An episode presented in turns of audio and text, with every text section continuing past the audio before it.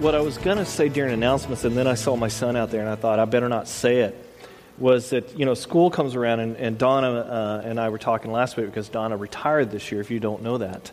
So she, we go, Did it, has it hit you yet? And she goes, Oh, it won't hit me until like October or November. Um, but I said, You know, last year at this time, we were like, Man, I can't believe school. I mean, it starts so early, you know, because growing up, we got three months of summer. We got out at the end of May, and we didn't go back until after September, you know, September holiday. Um, but as parents, last year we were like, man, it starts so early because Brandon's going to Sundale. They start a week early. And, and this year we're just like, oh, we can't wait. Oh, good, it's starting. Yes! As parents. So, uh, no, it was fun having them home, but it was hard to get our work done, I tell you. Uh, this past week, I've got uh, starting to get up early now because Grayson's sleeping, so I can finally get up at like 5:30 in the morning instead of, you know, just trying to wake up and get out of bed with him staying up all night and stuff like that. It's starting to get more done, especially with Brandon going back to school. So that's a good thing for for parents. Well, let's get into Romans 10 this morning. Brothers and sisters, my heart's desire and prayer to God for the Israelites is that, is that they may be saved. For I can testify about them that they are zealous for God. But their zeal is not based on knowledge, since they do not know the righteousness of God and sought to establish their own. They did not submit to God's righteousness. Christ is the culmination of the law, so that there may be righteousness for everyone who believes. Moses writes about this righteousness that it is by the law. The person who does not do these things will live by them, or does these things will live by them. But the righteousness that is by, that is by faith says, Do not say in your heart, Who will ascend to heaven? That is, to bring Christ down. Or who will descend into the deep? That is, to bring Christ up from the dead. But what does it say? The word is near you, it is in your mouth, it is in your heart that is the message concerning faith that we proclaim. If you declare with your mouth, Jesus is Lord, and believe in your heart that God raised him from the dead, you will be saved. For it is with your heart that you believe and are justified, and it is with your mouth that you profess your faith and are saved. As the scriptures say, anyone who believes in him will never be put to shame. The Apostle Paul has been teaching and, and, speaking really to his own people, the Jews, as we've talked about the last uh, couple of weeks, in 9, 10, and chapter 11, in regards to Christ and who he is and how he relates to them. Last week we talked about the sovereignty of God. Uh, you know, He has a right to choose. He is God. He has the right to make those choices. And we kind of related it to a parent, but it's much more than that. You know, a parent has a right to tell the child, no, you're doing this, or no, we're, as a family, we're going to go here, or we're going to do that. They're the parent. They're in charge. Well, God is much more than that. God is the creator of it all. So He has that choice. Paul tells them, hey, God cho- chose Abraham. And they all went, yeah, yeah. We, you know, the Jews would be going, yeah, we totally preach it, brother, you know. Come on, you know, we can hear that ever so often in here, okay? You, it's okay to say something like that, you know. And then, then he said, well, well, God chose Isaac. And they all nodded again. And they're like, yeah, you know, right there. I agree with you. And then he said, and God chose Jacob. And they said, Paul, you're, you're right. We are the sons of Israel. We, we, our descent, it goes all the way back there. Paul goes on and, and says that God chose Moses over Pharaoh, and he talks about the whole story of, of Exodus. But then, the sovereign God, and we can all agree that He is sovereign God, He has the right to choose who He wants to choose. And they all said, Yes, you're right. So Paul goes, Okay, well, He also, you know, chose the Gentiles to be saved. This was, this is where he lost him. They were really happy until Paul brought this up and brings this up. He chose the Gentiles. It was his plan all along to fulfill to the world, to bring people to him. That was his plan. He shows them with scripture that this was his plan to save non Jewish people. Then in chapter 10, adding insult to injury, not only that, Jews have to be saved just as the Gentiles have to be saved. I tell you, there were some heart attacks going on. I mean, they were having to bring in the, the donkey ambulances, going to the local clinic. Okay, I thought that would get at least a laugh. I don't know. Donkey. Eh, eh, okay, anyway. You know, but Jews are in need of salvation. The Jews back then, and many Jews today, I tell you, could not fathom this idea. They could not understand this. The Jews are in need of salvation, they're in need of saving. I mean, they've been raised to believe that they are the chosen people already. They're saved because they are the sons of Abraham.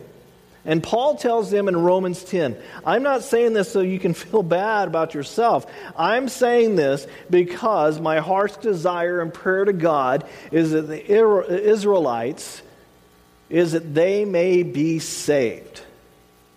Wow.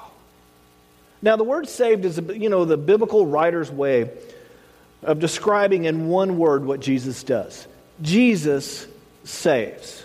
Now, this is a very, you know, American phrase, if we want to put it. It's an America, you know, Americana now. You know, you go to any football game and you, you have the guy going John 3.16 and another guy going Jesus saves. You know, we, we've all seen it everywhere. But Jesus saves. We see it. The Greek word to, for saves means to rescue, to make safe, to make sound, to deliver from harm. This is what Jesus does. He takes us out of harm's way. He takes us out of the messes that we may have gotten ourselves into. Uh, you know, we cry out to the Lord, and what does the Lord do? He saves. He is my deliverer. Without Him, we cannot be saved. So when you hear a person say, I am saved, this is exactly what they're talking about.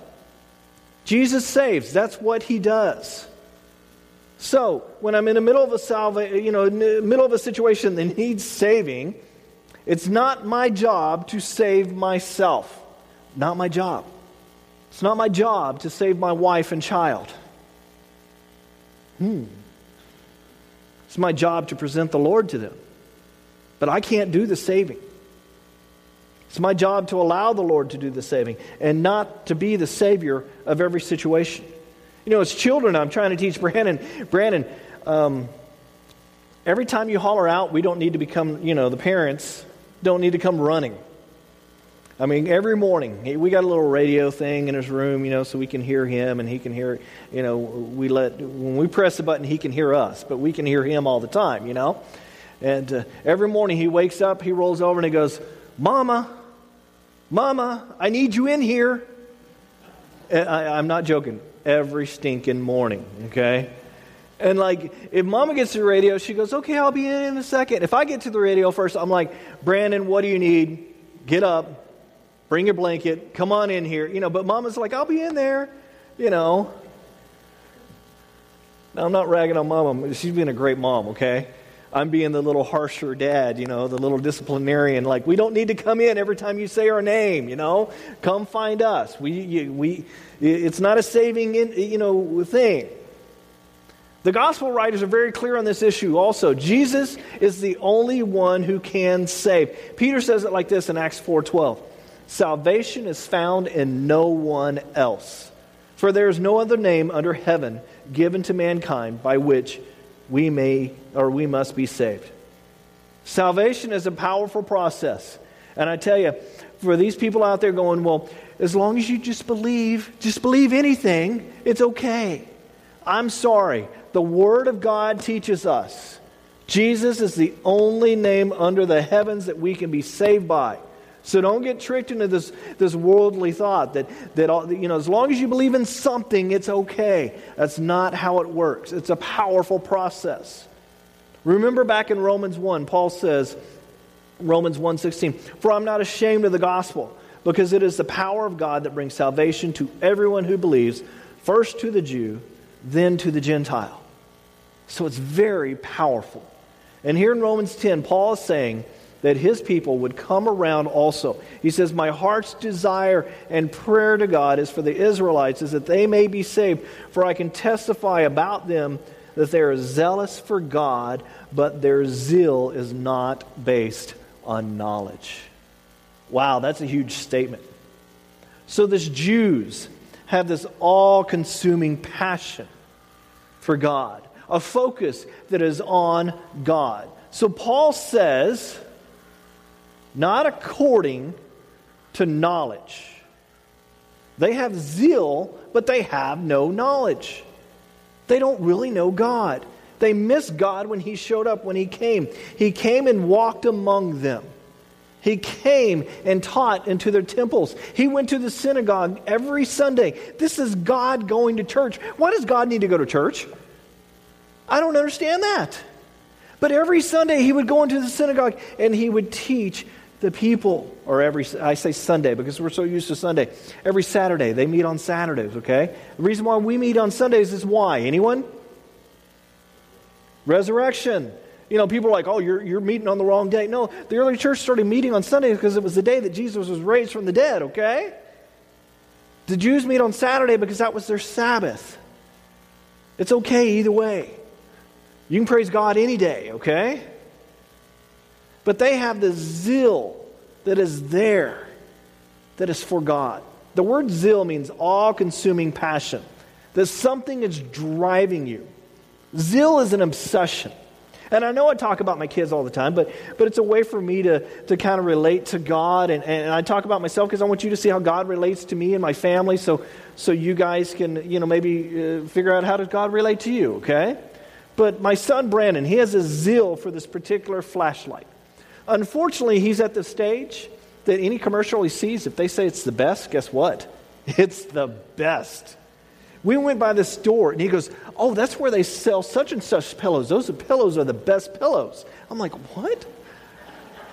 He saw it on a commercial. Man, but but the, he is he, he saw this commercial. and He believes it that you can run over this flashlight with a truck and it will still work. You can put it in the freezer. You all know what commercial I'm talking about, right? You put it in the freezer and you chip away the ice, which is funny because they have a hole. If you've looked at the commercial, the flashlight's in a hole. You know, I don't know if they actually froze it, but anyway. But you know, I mean, he wants that. Uh, he has a zeal, this all-consuming passion for this flashlight. When our friend, uh, Lisa's friend Michelle, I, I, say our friend too. I mean, I, in college and stuff, we became friends too. But when her, when she was in town, he saw this commercial, and he looks over to Michelle and says, "I don't think my dad understands how badly I need and I want this flashlight." Friends, that is what zeal is right there, okay? It's the opposite of being half hearted. Zeal is an important thing in life. Sometimes we need to have a little more zeal. You know what I'm saying? A little more passion. I would love to see us have a little more passion, a little more zeal in our, in our response to God as we worship, okay? But zeal cannot get you to heaven. It's an important and necessary factor. You should be zealous, but you have to be zealous about the right thing. Because I tell you, you can be misguided, you can be misinformed, you can have uneducated zeal, and it's actually worse for people than to have no zeal at all. You need to be driven by the right thing and for the right thing and toward the right thing because mis- misguided zeal takes you, you know, further from the truth and it makes it harder to turn around and say, I've been a zealot all my life for things and now I've discovered that I'm wrong. And that's the position the Jews were in. They, if they did that, they would go, man, my, my whole life has been a waste. It's very difficult for the Jews to turn around and say this. And Paul says, No, no, no. It wasn't a waste. Just turn around and see Jesus and see how Jesus relates to God, and it'll all come together for you.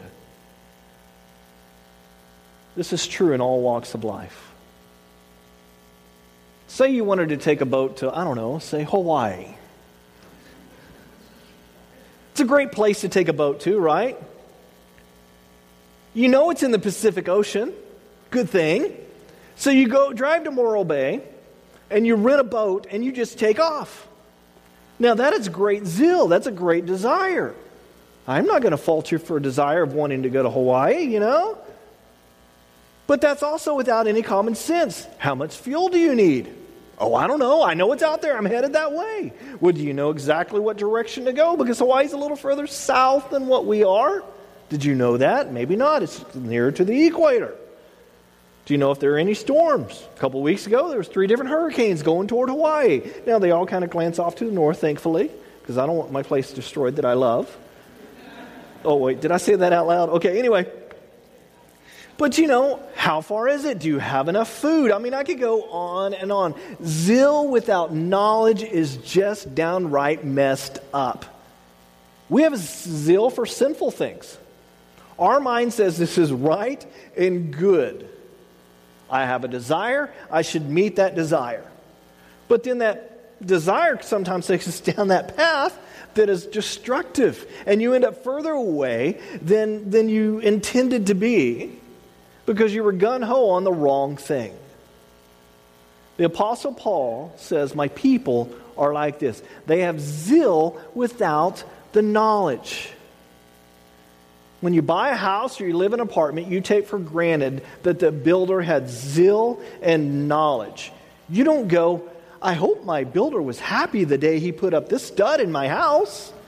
You could care less whether the builder was happy or sad. You just want to make sure they had a zeal, a passion for doing the job right. Did he build it according to the building code or not? That's important. When you go to the pharmacy, we don't look at the pharmacist and go, man, I'm looking for somebody who's really happy about putting pills in a bottle and selling them. No. We want somebody who puts the right pills in the right bottle and follows the doctor's direction and explains it to us what's going to happen. We look to, for that big certificate on the wall, you know, that says they know what they're doing. We take Grayson to a heart specialist. And our doctor is a great doctor. In fact, she said, with all this mess that's going on with Tulare Hospital, you know, my wife and I are like going, if anything ever happens, I sell you, you know? I mean, that's kind of how a lot of people feel. But she says, guess what? She's hoping to start a children's clinic right here in Tulare because so many doctors have taken off. She's looking at us going, hey, there's a good opportunity here. And she's a great heart doctor. And we're like, well, that'd be the only reason why we go to Tulare Hospital. You know what I'm saying? And maybe not, but I'm just saying they need better, you know, that's a good thing. But we take him to a great doctor. She could have recommended surgery for Grayson, I mean, literally within three months of his birth. But she took a different approach. Let's wait and see. We get an echocardiogram every three months, and luckily our insurance pays for it. We're very happy about that. But she is very zealous for children, and specifically heart problems.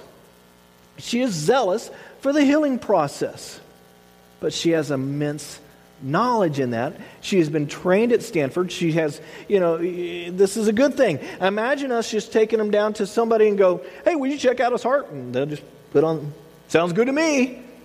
I mean, they could be zealous for children, but without the knowledge. You, you, you get my point. I'm kind of beating the dead horse, right? This is same, and this is true for our faith. It is not enough to be moving in a faith direction. It's not enough just to believe in something. It's not enough. You've got to believe in the right thing. I mean, we all have faith in something. The idea of us saying, well, just believe in something, it matters what we believe. Our zeal has to be attached to the truth. Look at what Paul says in verse 3. He says, Since they did not know the righteousness of God and sought to establish their own, they did not submit to God's righteousness. Now, no wonder why they didn't really like Paul that much, you know? I mean, he, he had a lot of zeal when he, before he met Jesus, I tell you. He was out there killing Christians. The three things here. One, they were ignorant of God's righteousness. Ouch. They had had all these rules from 189 pages of the first five books of the Bible. Well, I mean, it's about 189 pages depending on the font size, but you get my point. But they, you know, for Paul to say you were ignorant of God's righteousness, I mean, that was just like a stab in the heart. So, therefore, what did they do? They tried to establish their own. Well, I think this is good. I think this is bad. Well, you could go, you know, Joshua could go, well, I believe this is good and that is bad. And I don't care that you believe that something else. You see, that's why it's important for us to have the foundation. We all know what's true. We all know what's, because, because we can all make up our own truth. That's not a good thing. And thirdly, it says they did not submit to God's righteousness. These are people who followed the law, who would do cleaning rituals before they would go down and give a sacrifice, who would do certain things before meals to make sure that they wouldn't break any laws, who would never, meet, uh, never eat with a non Jewish person because that would be breaking their rules. Don't tell me I don't have righteousness and I didn't submit to God's righteousness. That's what Paul's saying to them. I mean, they're like, Well, Paul, what are you trying to say? And Paul's just telling them the truth, and he's pointing them to the truth. Verse 4 it says, Christ is the culmination of the law, so that there may be righteousness for everyone who believes. Christ fulfills the law. The Old Testament law is a wonderful thing. It lays out the requirements that have to be fulfilled for us to be able to get to God. Okay? Paul says Christ fulfills that and he satisfies every one of those laws. So, therefore, if we believe in Christ, we fulfill that law and we can get to God. Does that make sense? That means we have access to God, not because we're so good. I mean, I, I mean, I'm just so good. No, none of us are. I mean, we go back to Romans and we go, you know, we read Romans and we, we get to Romans 3 or 1 through 3, and we're just, uh, chapters 1, 2, and 3, and we're just like, I feel so bad. I feel so bad. This is how we are. And he says, But Christ, Christ died for our sins. We have access. Christ even said it himself Which of you can condemn me of my sin? That's what he said to them. In the Torah, you have 613 revelation, uh, regulations. The Torah is what's uh, Genesis, Exodus, Leviticus, Numbers, and Deuteronomy, the first five books of the Bible. And it has great purpose. It shows the character of God. It sets a very high standard that only Christ can fulfill. Paul says, here's the deal. Now that Christ has come, things have changed because Christ fulfills the law. There's no need for the temple. This is why, shortly after uh, this, in 70 AD, shortly after uh, Paul writes this, the temple literally is destroyed. And, and you know, and, and things can still be okay because we don't need the temple because there's no need for the sacrifice. You know, it's a temporary form of atonement that they really received once a year. Once a year, they all got together and they all had this big party and they felt great for a day or half a day or a quarter a day, however long they could go without sinning because they were totally pure at that point because the sacrifice had been made. The Old Testament law is fulfilled through Christ. Therefore, we don't have to do that. Now, do we throw out the law? Some people would like to. No, we don't.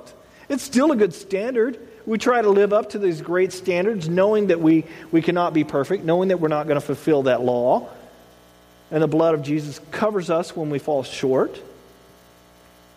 We don't do these things to earn righteousness or to prove ourselves. We do these things in order to express our love to God.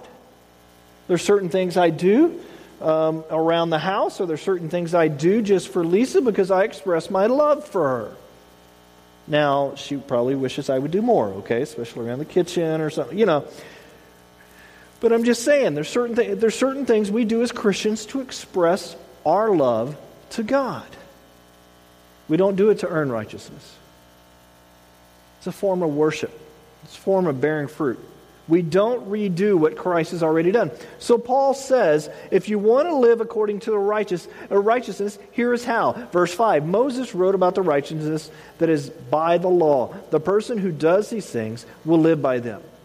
So, if you want to reject Christ and earn salvation, you need to follow the, the 613 laws. You should know them by heart if you're going to please God, okay?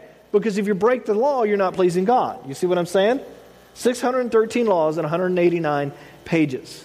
And if you break any of them, as soon as you do, you would need to get to the temple to give an animal sacrifice. But wait a second. There's no temple. How do you how do you pay for that sin? Well, I guess we do it in our backyard. We smoke some meat. I don't know. I'm just no, we can't do that because according to the regulations, you have to go to the temple. You're out of luck. You say, no fair, no temple, how can I? And this is why God took the temple away because he didn't want them to rely on it any longer. This is like Brandon in a snorkel mask. As soon as he could figure out that he could breathe through it, I mean, you know, swimming lessons. I don't need no stinking swimming lessons anymore. He's out swimming like you wouldn't believe. He just t- took off with that snorkel mask when, when we went there. When we figure out that we don't have to earn righteousness, wow, that burden is taken off our shoulders and we just take off. The law is, you know, trying to snorkel without a mask. Is that very effective? I can tell you it's not, okay? You can't do it, you know. Snorkel without fins. You, can, you swim a little bit, you're not going to be swimming a lot, you know. The Jewish Torah, like I said, it's about 189 pages. Later, the Jewish scholars took the Torah and wrote what they called the Midrash. It's an interpretation of each phrase in each word so that you would understand what you need to know in order to be pleasing to God. We would all go, that sounds, sounds good. That makes sense. Then the Midrash, they added the oral law that was passed down. And this is stuff that wasn't even in the Torah. This is just what guys really thought. You know, and they, they, they created what's called the Mishnah. And, and you know, there's going to be a test on this later, so I am hope you're taking notes. Um, okay, maybe, oh, well, that second joke that didn't go over that well. To the Mishnah, they added the Gemara, okay, which is more analysis and more commentary. And before they're done, the 189 pages of the Torah has evolved into over 6,000 pages. 37 different volumes called the Talmud or the Talmud, however you want to call, however you want to pronounce it. And this is their, their basic Jewish religious foundation. 6,000 pages that you're supposed to know to be able to please God. Very complicated things. It's impossible to know the whole thing. So, how are you going to please God? That's what God was saying. We complicate it. God's like going, You took 189 pages of me trying to show you my righteousness so you could understand that you're not going to be able to attain my righteousness, and you turned it into 6,000. What are you doing? Paul says you can either try to live up to that or you can take the righteousness of God that is offered through Jesus Christ. The Holy Spirit brings Christ near us. And this is what Paul says, eh, you know, is saying to the Jews. The word is near you in your it is in your mouth and in your heart. That is the message concerning faith that we proclaim. The Holy Spirit, the Holy Spirit of God brings the word of God to you know near to us. Some of us understand this. The Bible is very important to us. You know, every time we meet, we bring it, or, you know, it's always there. We even write to, to, to you know, even write stuff down to remember things that maybe, uh, maybe the, the guy up front said, you know, or uh, you may be thinking the idiot up front, but I don't know. But, you know, writing stuff down. The Holy Spirit brings the Word of God near to us. This can happen in a group, this can happen individually. For God to say, I am right here and you are not alone, so let's just relax a little bit. The Holy Spirit is near you. If you have little kids, you understand this concept because sometimes the kid just wants you near them, right? Bad dream, they want you near them. Upset, they want you near them. They don't care what you're doing, they just want you there. The Holy Spirit is near us. If you declare with your mouth, Verse 9 Jesus is Lord, and believe in your heart that God raised him from the dead, you will be saved. For it is with the heart that you believe and are justified, and it is with your mouth that you profess your faith and are saved. As Scripture says, anyone who believes in him will never be put to shame. This is how simple it is. Jesus came to make it simple for us. Simple to understand, simple to confess, simple to follow. But what we do with it is we complicate it.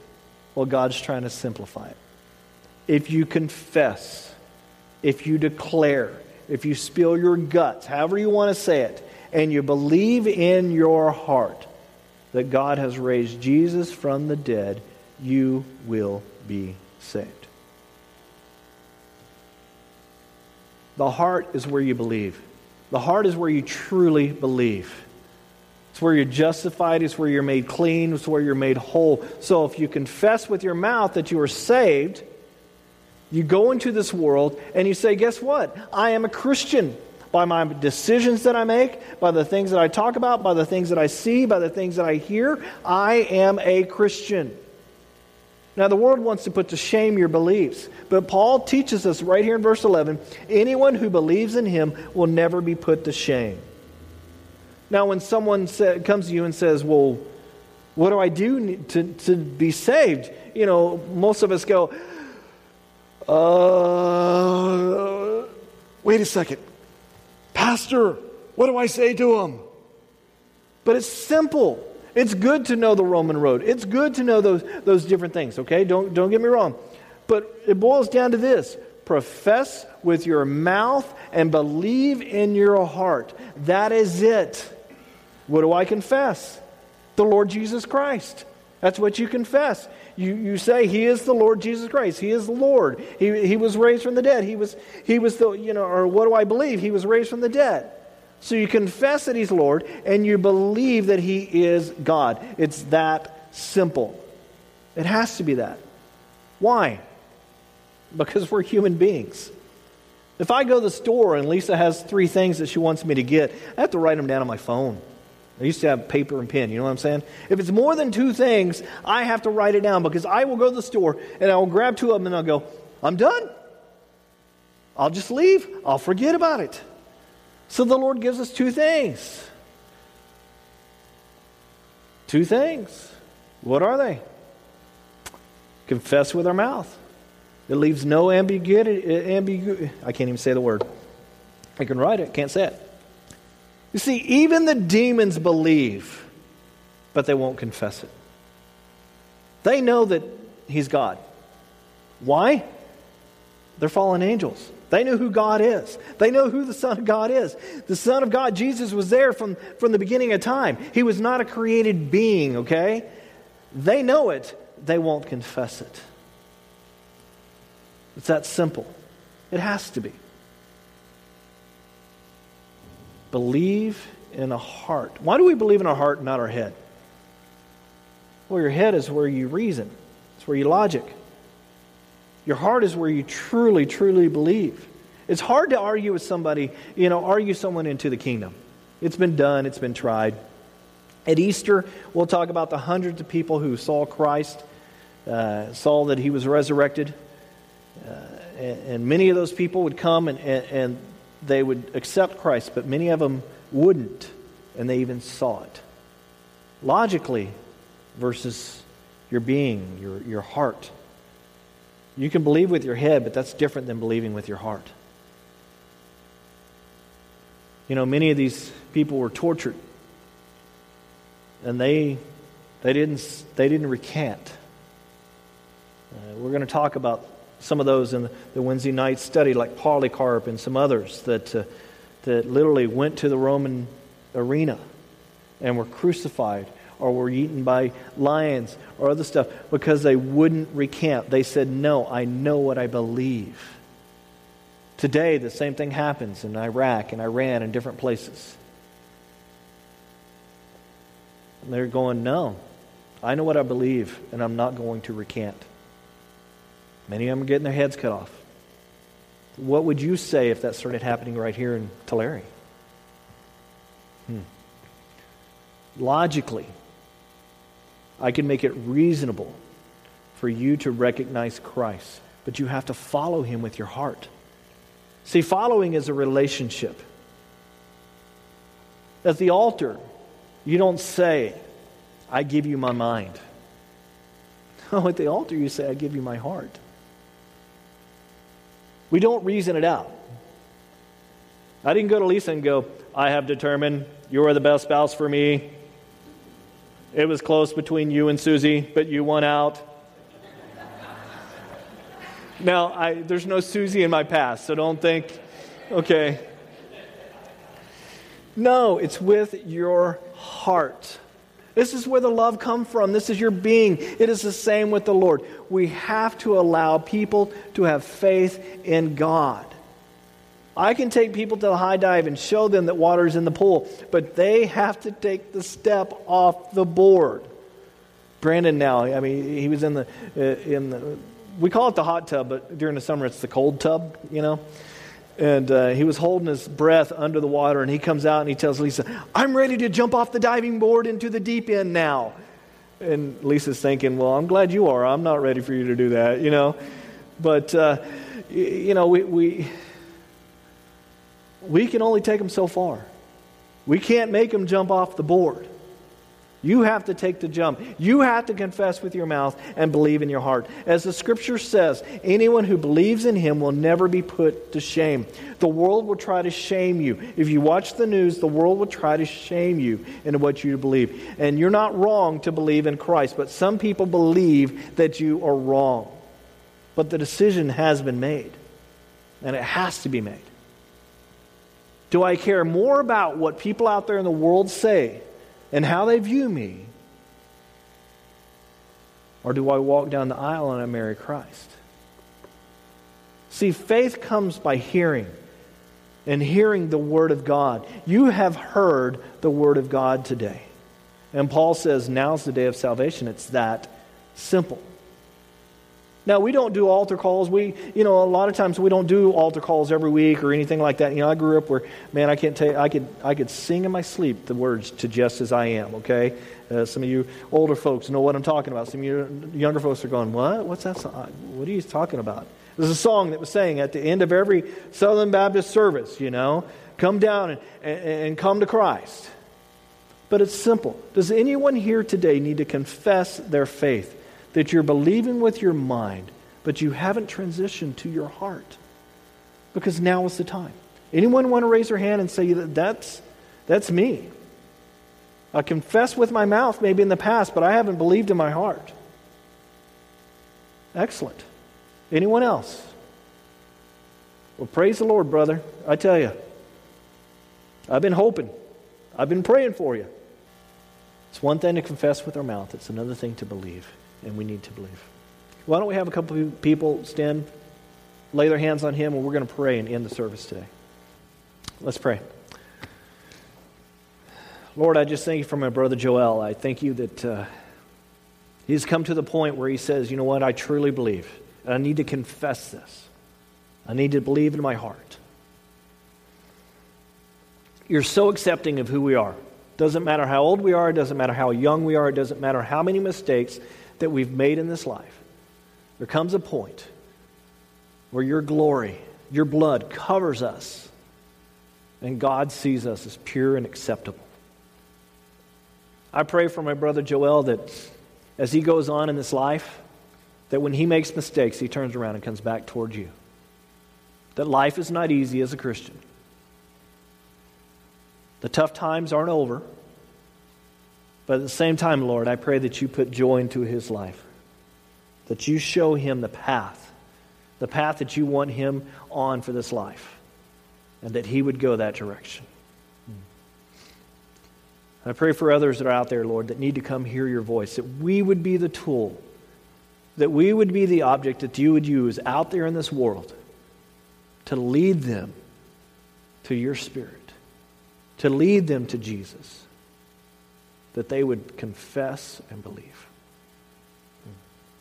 Now, the Lord bless you. May the Lord keep you. May his face never turn from you. May you believe in him always. In the name of the Father, Son, and Holy Spirit. Amen.